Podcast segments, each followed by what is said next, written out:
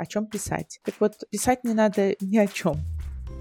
Это зависит от блокнотика. Чем меньше блокнотик, тем меньше писать. Можно еще по две строки пропускать. Да, и размашистым почерком. Аня, ты тоже дочь этой же женщины? Вы только уехали в Канаду, Аня писала нам письма, а нам... Про еду? После первого дня у меня случился epic fail. Я вела страницы один день. Но зато какой. Ну что, пробуем? Пробуем. Давайте.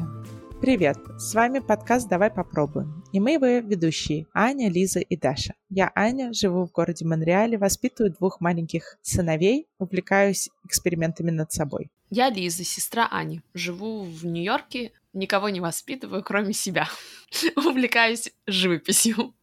А я Даша, живу в Куала-Лумпуре, пытаюсь воспитывать двоих маленьких детей. Я переводчик, пытаюсь находить время свободное, чтобы хоть чем-то увлекаться, помимо детей и работы. И вот мы втроем решили еженедельно пробовать какую-нибудь интересную практику. И на прошлой неделе мы писали утренние страницы. Я объясню, что такое утренние страницы. Первый раз о них я услышала из книжки Джулии Кэмерон «Путь художника». Утренние страницы — это ежедневная практика, подразумевающая, что одной из первых вещей, которые ты делаешь с утра, это пишешь от руки три страницы текста. И первый вопрос, который обычно встает, это о чем писать. Так вот, писать не надо ни о чем. Ты просто пишешь о том, что приходит тебе в голову. И абсолютно нормально, например, в середине страницы написать, ну, что-то у меня мало идей, не знаю даже о чем писать, что же мне такое написать. Эти страницы не надо никому показывать, их не обязательно перечитывать, хотя некоторые люди рекомендуют перечитывать их потом, потому что иногда среди этого ментального мусора, который ты выплескиваешь на странице, могут прийти какие-то интересные идеи. Некоторые дни страницы могут быть абсолютно случайно посвящены какой-то одной теме, некоторые дни это будут какие-то наброски. Но идея в том, что ты освобождаешь свою голову от ненужных мыслей, а также запускаешь какие-то процессы умственные, которые, возможно, тебе помогут в течение дня, помогут с какими-то э, твоими насущными вопросами, проектами и так далее. Для меня это была не первая попытка утренних страниц. Э,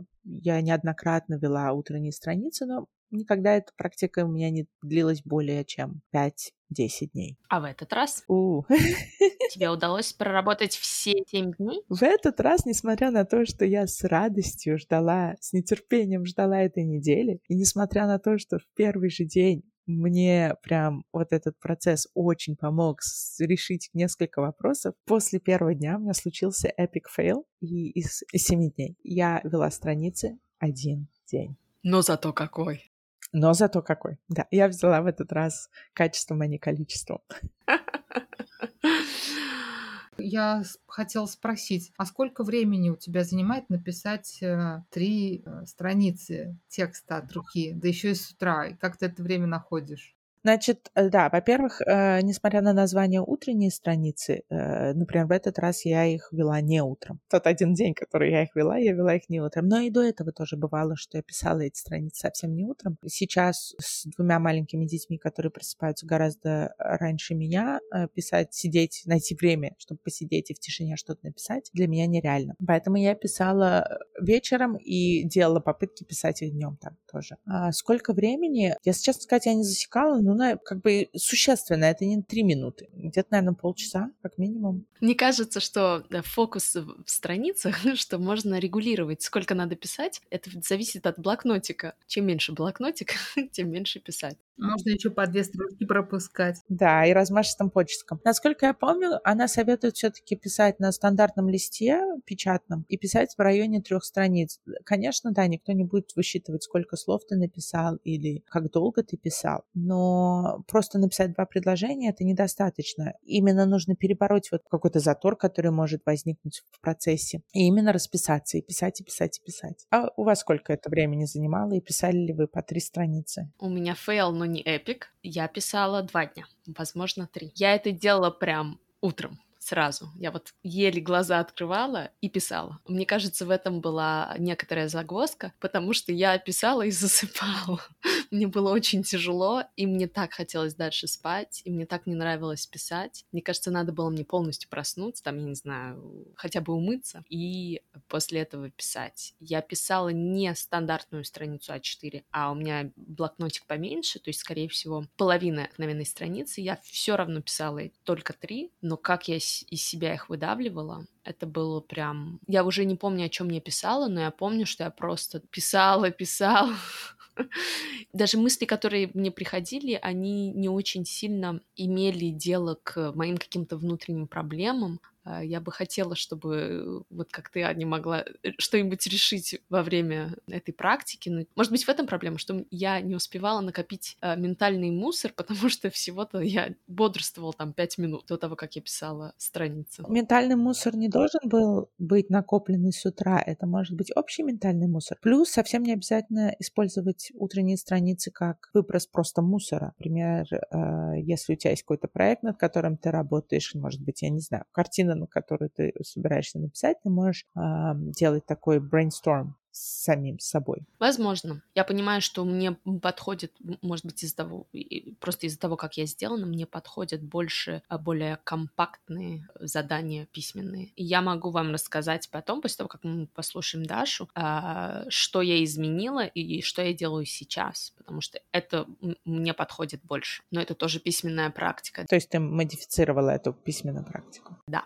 Даша, а у тебя как? Я правильно поняла, что Джулия Кэмерон называет утренними страницами, в общем-то, старую добрую практику вести дневник, и это просто такой способ как бы выделить ее идею новым брендовым словом, но, собственно, ничем не отличается от дневника? И да, и нет. Если в дневнике обычно ты пишешь как бы там, как прошел твой день, или какие-то мысли, которые... Или мысли за день, то здесь во-первых, идея, оригинальная ее идея была, что это должно быть утром. Дневник ты пишешь очень часто по истечению дня, и здесь как бы сам текст не имеет значения. Я не знаю, зачем люди пишут дневник. У меня не было такой практики. Я знаю, Дашка, ты писала дневники и, может быть, до сих пор пишешь. Как мне кажется, идея про писать дневник — это что потом вернуться, перечитать, вспоминать какие-то эти моменты. Здесь идея, что ты даже не, пере, не обязательно перечитываешь эти страницы. Это именно вот такой вот выброс какой-то информации, которая у тебя есть в голове, для того, чтобы часть, из части из ее, наверное, просто просто избавиться, а из другой части,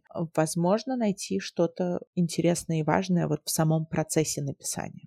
Ну, я так скажу, что, во-первых, я изначально, может быть, не вникла в описание утренних страниц, что вот там есть именно такие рекомендации по количеству, по времени дня. И я свой вариант делала. Я писала, в отличие от вас, девочки, 8 дней вместо 7. Ух ты. Но, правда, я писала не то и не так. Да, ну, у всех свои недостатки. Когда мы с вами начали этот эксперимент, одна моя хорошая знакомая в Куала-Лумпуре а, начала марафон благодарности и пригласила туда желающих. И там как раз были э, такие задания, э, которые нужно было делать письменно и нужно было делать утром. Вот, и я включилась как раз в этот марафон. Он шел 10 дней. Я вела страницы 8 дней. То есть с точки зрения марафона я немножечко не дописала. Не знаю насчет трех страниц, хватило ли бы меня. Но у меня на самом деле даже с благодарностями иногда приходилось преодолевать там какие-то заторы, чтобы э, в течение вот этих вот 10 дней писать 10 благодарностей и потом еще выполнять другие домашние задания. У меня на самом деле есть, Аня, не знаю, как это назвать, дневник, не дневник. Я упоминала в каком-то из наших эпизодов, что у меня есть записная книжка, что ли, или блокнот, который уже несколько лет со мной. Были годы, где я там писала раз в год, то есть просто вот какие-то итоги года подводила. А, в прошлом году получилось-то как-то писать там чаще. Вот, но практика писать каждый день как-то немножко для меня остается чуждой. Мне как-то, знаете, хочется кратко провести время за этим занятием, там минут 10. Я взяла книгу посмотреть, как именно описывает Джулия Кэмерон эти утренние страницы. Э, Ее книга — это курс, который, по-моему, она даже проводила вживую. И это курс для развития creativity. Она упоминает, это не обязательно для художников или для каких-то там артистов. Это для любого человека, который чувствует, вот, что он застрял, и ему нужно немножко более какой-то творческой, креативной мысли. И идея утренних страниц, что, во-первых, ты пишешь без критики очень часто вот затор творчества случается из-за того, что мы начинаем думать, ой, а что там скажет соседка об этом, или ой, это какая-то глупая идея. А она говорит, выключайте своего внутреннего критика, так как эти страницы никто кроме вас не будет читать. У вас вот есть э, зеленый свет, пишите сколько хотите и пишите, что вы хотите. И она здесь, кстати, упоминает, что нельзя делать утренние страницы неправильно. Каждый их будет делать немножко по-своему. И идея, что э, именно делать их ежедневно, хотя бы в течение ее курса. И это должно привести к creative recovery, то есть помочь вернуть какую-то вот э, creativity и творчество в вашу жизнь. Ну, давайте тогда поговорим о результатах. Кто к чему пришел в результате этой практики, и было ли то, о чем Аня только что нам рассказала. Я, с одной стороны, очень хотела написать их, эти страницы, с другой стороны, когда я села писать, если до этого у меня были моменты, когда я писала, как и Джулия упоминает что-то типа «Ой, потолок надо покрасить, ой, что же мне сегодня поесть на ужин», то в этот раз из меня шел поток мыслей, потому что сейчас в моей жизни время, когда я себя чувствую немножко overwhelmed. Очень много чего происходит, и именно очень много у меня ментального какого-то груза в голове. И вот написав э, три страницы, я как-то очень здорово решила некоторые из своих проблем и придумала, что же мне делать дальше, какие-то первые шаги, чтобы решить вот эти большие проблемы, которые занимают мою голову. Не знаю, помогало ли ли мне это с творчеством, каким бы это ни было. Но вот такой вот практический результат был, что да, я составила какой-то план действий и даже на следующий день приступила к его выполнению. Опять же, как я и сказала раньше, мне кажется, что это не совсем мой формат. У меня в телефоне есть приложение Notes, в котором я часто записываю разные вещи. Это бывают списки того, что надо купить в магазине, какие-то названия песен, книг, всякие разные рекомендации, а также какие-то зарисовки, как и моего внутреннего эмоционального состояния, так и окружающего мира. Я, когда писала мою диссертацию, потому что я не просто художник, я художник художник-мастер. А, когда я писала диссертацию, нам а, разрешили ее писать в очень творческом стиле. Я написала письменные зарисовки, и у меня осталась эта привычка. Я это продолжаю делать. И мне кажется, что этот формат мне больше подходит потому что там нету фиксированного времени, и иногда вот просто хочется и пишешь. Иногда там плохое настроение, хорошее настроение. Хочется записать, хочется пожаловаться. Я не знаю, с кем-то поговорил, хочется им написать злой имейл и сказать, что отстаньте от меня, вы мне не нравитесь. Написал, отпустила, удалил. Или, если, может быть, это что-то интересное и красивое, оставил, потом можно диссертацию написать. Есть женщина... В нашем селении. Да, в нашем селении есть доктор Николь Липера, которая называет себя холистическим психологом. И она предлагает делать практику под названием «Журнал будущего себя». Есть семь вопросов, и каждое утро ты на них отвечаешь. Вопросы по каким-то ощущениям, как ты себя видишь в будущем. Там есть элемент благодарности, что, что тебе нравится, что ты будешь менять. То есть это идея, что это тебя введет в такой настрой позитивный. И помогает держать, наверное, цель да, из нынешнего себя плавно переходил в будущего лучшего себя. И я начала делать это. Я забросила страницы, но я начала делать это. И так как это очень коротко, э, мне это очень понравилось. И у меня уже это какой третий или четвертый день, и я делаю эту практику. Она говорит, что надо делать э, месяц, как минимум. Даша, у тебя получилось больше как э, записи о твоем дне и тебе понравилось это, не понравилось, будешь продолжать. Поскольку для меня это был все же марафон благодарности, то есть тоже некий курс, там вообще вся программа настраивает на определенный тон, то есть ты в течение дня возвращаешься мыслями к этой теме. Там каждый раз были разные темы, о чем можно вообще думать, когда мы говорим о благодарности, о людях в твоей жизни. Там отдельная была тема о финансовых вопросах, потом благодарность своему телу, что оно в состоянии физически выполнять, о чем мы даже не задумываемся каждый день. И вот все, все эти подтемы ежедневные, плюс общая тема, она настраивает на определенный лад. То есть для меня это выражалось в том, что вот в течение дня ты как-то мыслями возвращаешься, и потом когда садишься писать, ты все это просто выплескиваешь на бумагу. То есть практика была не именно вот в написании, а в мыслях на определенную тему. И я была действительно очень так вот в струе, поскольку ты изо дня в день возвращаешься к одной и той же теме, это определенная энергетика, мне очень понравилось, хотя в какие-то дни я просто не успевала. Но да, мне понравилось. Но писать это прям вот эм, каждый день, Ну, я даже не знаю, не уверена, что меня бы хватило. А мне кажется, что вот такая практика фокусирования и если брать письменную практику как часть ее фокусирования на чем-то позитивном, если это необходимо на сегодняшний момент жизни, то да, новизна уйдет, но мне кажется, что результат от нее все равно будет первые дни очень легко сказать, о, я благодарна там своему телу, вот такие какие-то общие вещи найти. А потом становится немножко сложнее, но при этом ты все больше фокусируешься и все больше начинаешь быть или благодарным каким-то вещам, если это ты делаешь в контексте благодарности, или просто замечать какой-то позитив, даже если э, жизнь кажется такой рутинной, серой и э, может быть, неинтересны на сегодняшний момент. Ну, например, когда у нас разлады в нашей семейной жизни, мы в свое время ходили на психотерапию вдвоем. Вот этот э, психолог, она нам сказала, что очень хорошо раз в неделю иметь время, когда вы можете обсудить какие-то проблемы, чтобы они не накапливались за неделю и чтобы любой ваш разговор не переходил на выяснение отношений. И мы придерживаемся этому, особенно когда какие-то трудные моменты. Но я заметила, что еще как контрбаланс таким вот негативным негативным разговорам, хорошо иметь позитивные разговоры. И вот сейчас раз в неделю мы пытаемся говорить о чем-то позитивном и замечать опять-таки какие-то мелочи в каждом дне, когда мы благодарны друг другу, когда мы чувствуем какой-то наплыв эмоций позитивных э, друг к другу. И это помогает опять-таки сфокусироваться и видеть не только негатив для нашего разговора, но и позитив тоже. Я вспомнила, это тоже письменная практика, но так как у вас дети, я слышала, что некоторые родители иногда пишут письма своим взрослым детям. Да. Даже слышала, что кто-то э, создал имейл и отсылает туда имейлы, и потом отдаст э, ребенку пароль, чтобы он мог прочитать, когда он будет постарше. Интересно. Вы такое делаете? Вы о таком думаете? Есть ли какие-то вещи, с которыми вам хочется поделиться? Когда у меня родилась Маша, во-первых, я купила такой альбом, где ты пишешь э, всю историю рождения ребенка. Э, там есть прям места, где нужно вклеивать там фотографии членов семьи, какая была погода в день, когда он родился и так далее. В общем, Маше четыре с половиной года,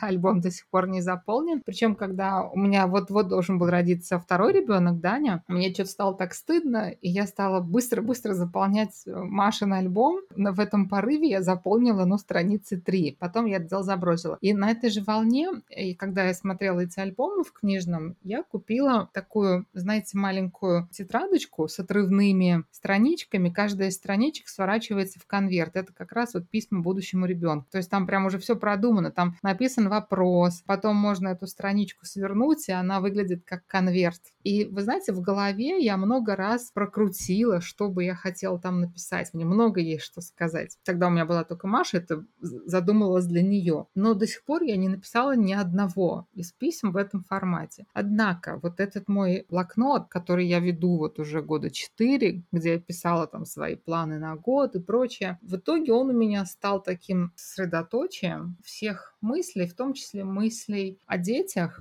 и об их будущем, и о том, что бы я хотела, чтобы они знали, чего бы я им желала. И я в какой-то момент прям так и сказала вот Нику, моему мужу, что ну когда-нибудь и что-нибудь со мной случится. А вот этот блокнотик, он не тайна великая, то есть это вот для тебя, для детей, дети могут его читать. Это, ну, если я так и не соберусь в каком-то более таком сфокусированном формате написать для них письма в будущее, то, ну, вот этот блокнот, когда я там пишу, я отдаю себе отчет, что он может попасть в их руки. То есть я там пишу какие-то мысли, которые я бы хотела, чтобы до них э, донеслись эти мысли в их взрослом возрасте. Но вообще очень хочется вот найти все-таки время и написать те, те письма в том блокнотике, которые я купила специально для этого с конвертиками. И надо еще второй теперь докупить. Я ничего такого не пишу, и у меня не было особенно мысли о том, чтобы это делать, хотя как идея, вот сейчас мы об этом разговариваем, как идея, это интересно. Единственное, что я первые дни и даже еще во время беременности немножко даже какие-то делала заметки с мыслью о том, что ребенок это может когда-нибудь прочесть. То вот, вот там сегодня я узнала, что я беременна, или там, ой, сейчас ты, ты уже 4 месяца, как я беременна, и ты там размера с авокадо. Я все жду того момента, когда я пойму, каким будет мой ребенок. Особенно со старшим это уже больше и больше э, я вижу по его характеру, и он уже более такой осознанный. И мне кажется, что когда мне будет более ясно то, какой он, тогда мне будет больше, чем ему сказать. Я буду больше чувствовать, что, может быть, там эта тема ему интересна или в эту тему ему направить. Хотя, возможно, этот момент никогда не придет, потому что дети меняются также. И не только дети, и взрослые меняются. Может быть, стоит что-то писать ему уже сейчас. Слушай, а так интересно, вот когда ты это сказала, просто я ровно наоборот думала. Я думала, что я хочу написать эти письма поскорее, пока дети еще совсем маленькие, потому что я не хочу, чтобы ну, на эти письма влияла личность моего ребенка, то есть каким ребенок будет формироваться. И я вроде как буду там, свои письма, свои пожелания, может быть, подстраивать под него. Я хочу, чтобы это было вот... Э, я даже не знаю почему, мне сложно сформулировать, но мне хотелось именно написать что-то вот от себя, не пытаясь привязать никакой там, реальности, скажем так, более объективное, что ли, какое-то видение будет.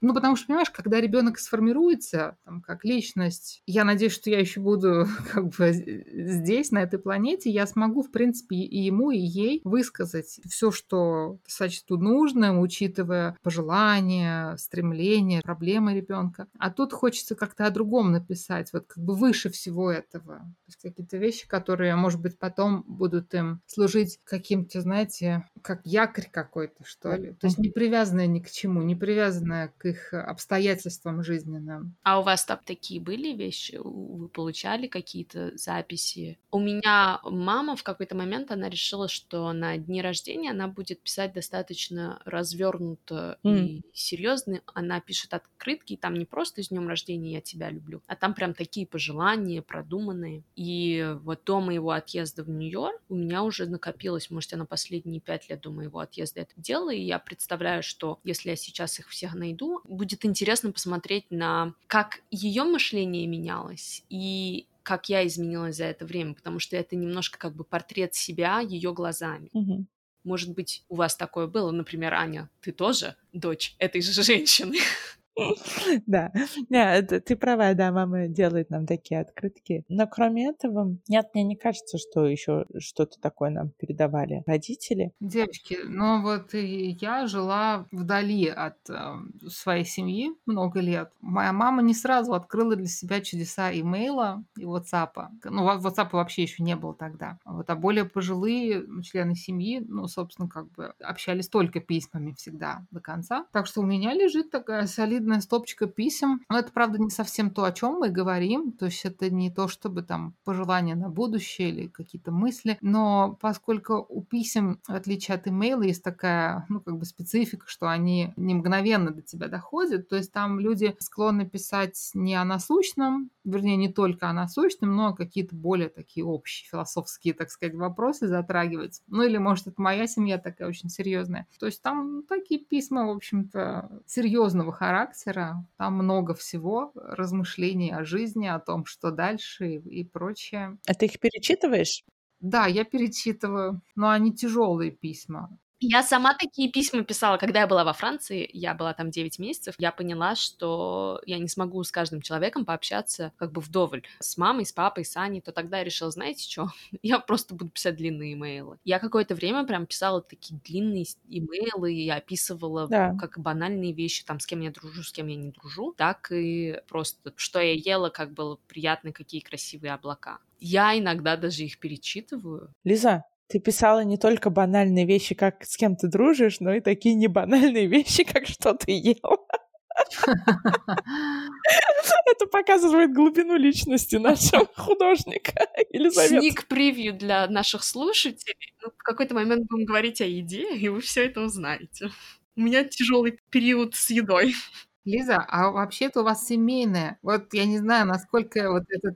Аня любит groceries. Да, нет, не про groceries, все гораздо сложнее. Я не знаю, насколько это вообще пройдет цензуру, но когда вы только уехали в Канаду, Аня писала нам письма, а нам про еду? Не про еду. Вот я потому и говорю, что пройдет ли цензуру. Это были не то, что утренние страницы, это был прям, я не знаю, это прям какой-то был роман. Лиза, имейлы тогда выглядели так. Ну, это как письмо. У нас только 9 лет разница. Ну да, это было на заре компьютеров. Э, знаешь, такие зеленые буквы, на черном фоне. И компьютер в моем распоряжении тогда был только вот в университетском компьютерном кабинете. Там стояла целая очередь. Только там можно было залогиниться и проверить имейл. И Аня писала имейлы нам всем, троим подругам, мне, Наде, еще одной Ане. И вот мы там иногда втроем, иногда вдвоем там забивались э, на, на один стул в этом кабинете и читали имейлы от Ани. А Аня нас просвещала, она несла сексуальное просвещение в массы.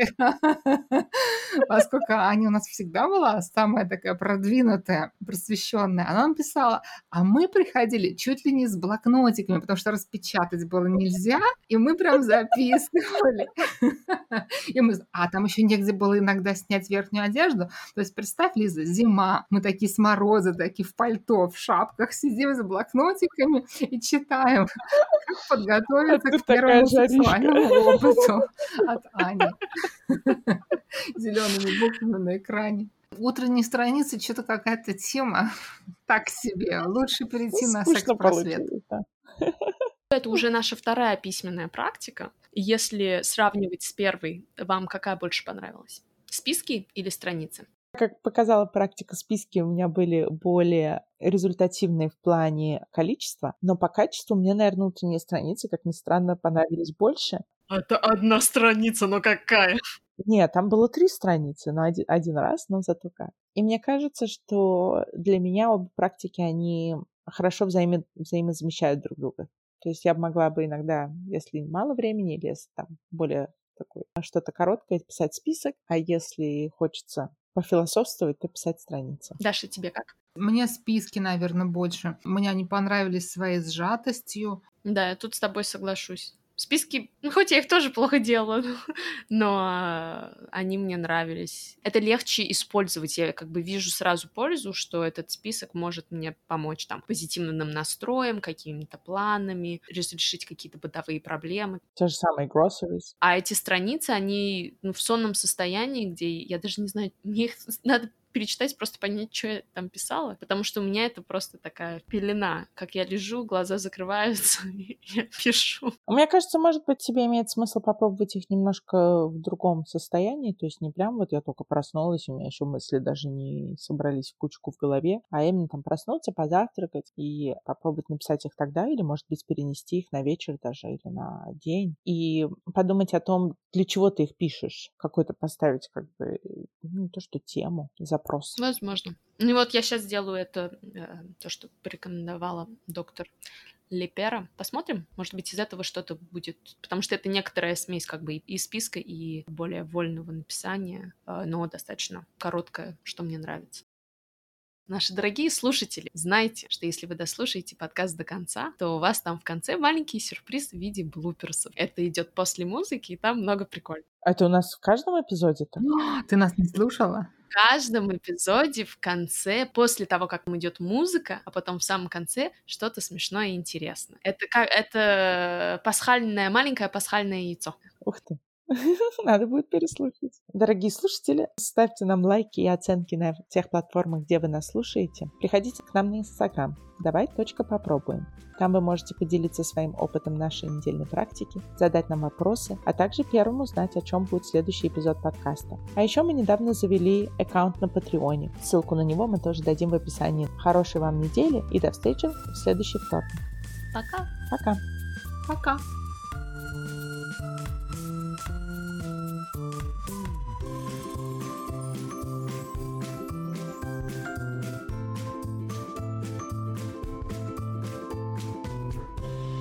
Самое смешное, что когда-то мои, родители купили книжку. Это было вот, да, это как бы секс-просвещение, и там большая часть про беременность, про зачатие, про роды. А потом первая часть про половое созревание, а вторая как бы про активность. И я помню, как мама приносит книжку и говорит, Лиза, ну вот первая часть для тебя, чтобы я полностью там поняла, как, как это месячные, как это рожать. А вторая часть, мама сказала, это для Ани. И при этом тебе было очень много лет, и мне было очень много лет. Чтобы наши слушатели поняли, Аня на 10 лет старше Лизы, поэтому как бы особенности сексуального воспитания. Эту книжку мне купили. Это было до тебя. Книжка была для детей там от 7 до 9 лет, французская, переведенная. Это единственная сексуальная энциклопедия, которая была в Советском Союзе для детей. Мне ее купили, мне ее дали. Я про другую книжку, Аня. Я уже в Канаде. В Канаде? И в этом-то и весь прикол, что тебе уже было 20 с лишним, мне уже было там 15. А что тебе так с позднячком? Лиза? Это мама решила. И она, я помню, она именно так разделила, и я подумала, что разделять? Я понимаю, что как бы Ане первая часть неинтересна, но и я уже побывала в интернете. Но я девочкам приносила. Я тоже, Аня, секс-просвет был от Соколовских. Ты письмами, а я книжками. Я книжку тоже приносила. Я до сих пор помню, как мы ее читали у Дашкиной мамы в библиотеке. Мы, мы где-то в библиотеке там сидели, ее рассматривали. Я очень хорошо это помню. 178 школа. Да потому что утренние страницы что-то какая-то тема. Ну, скучно получилось, да. Так себе. Лучше перейти на секс-просвет.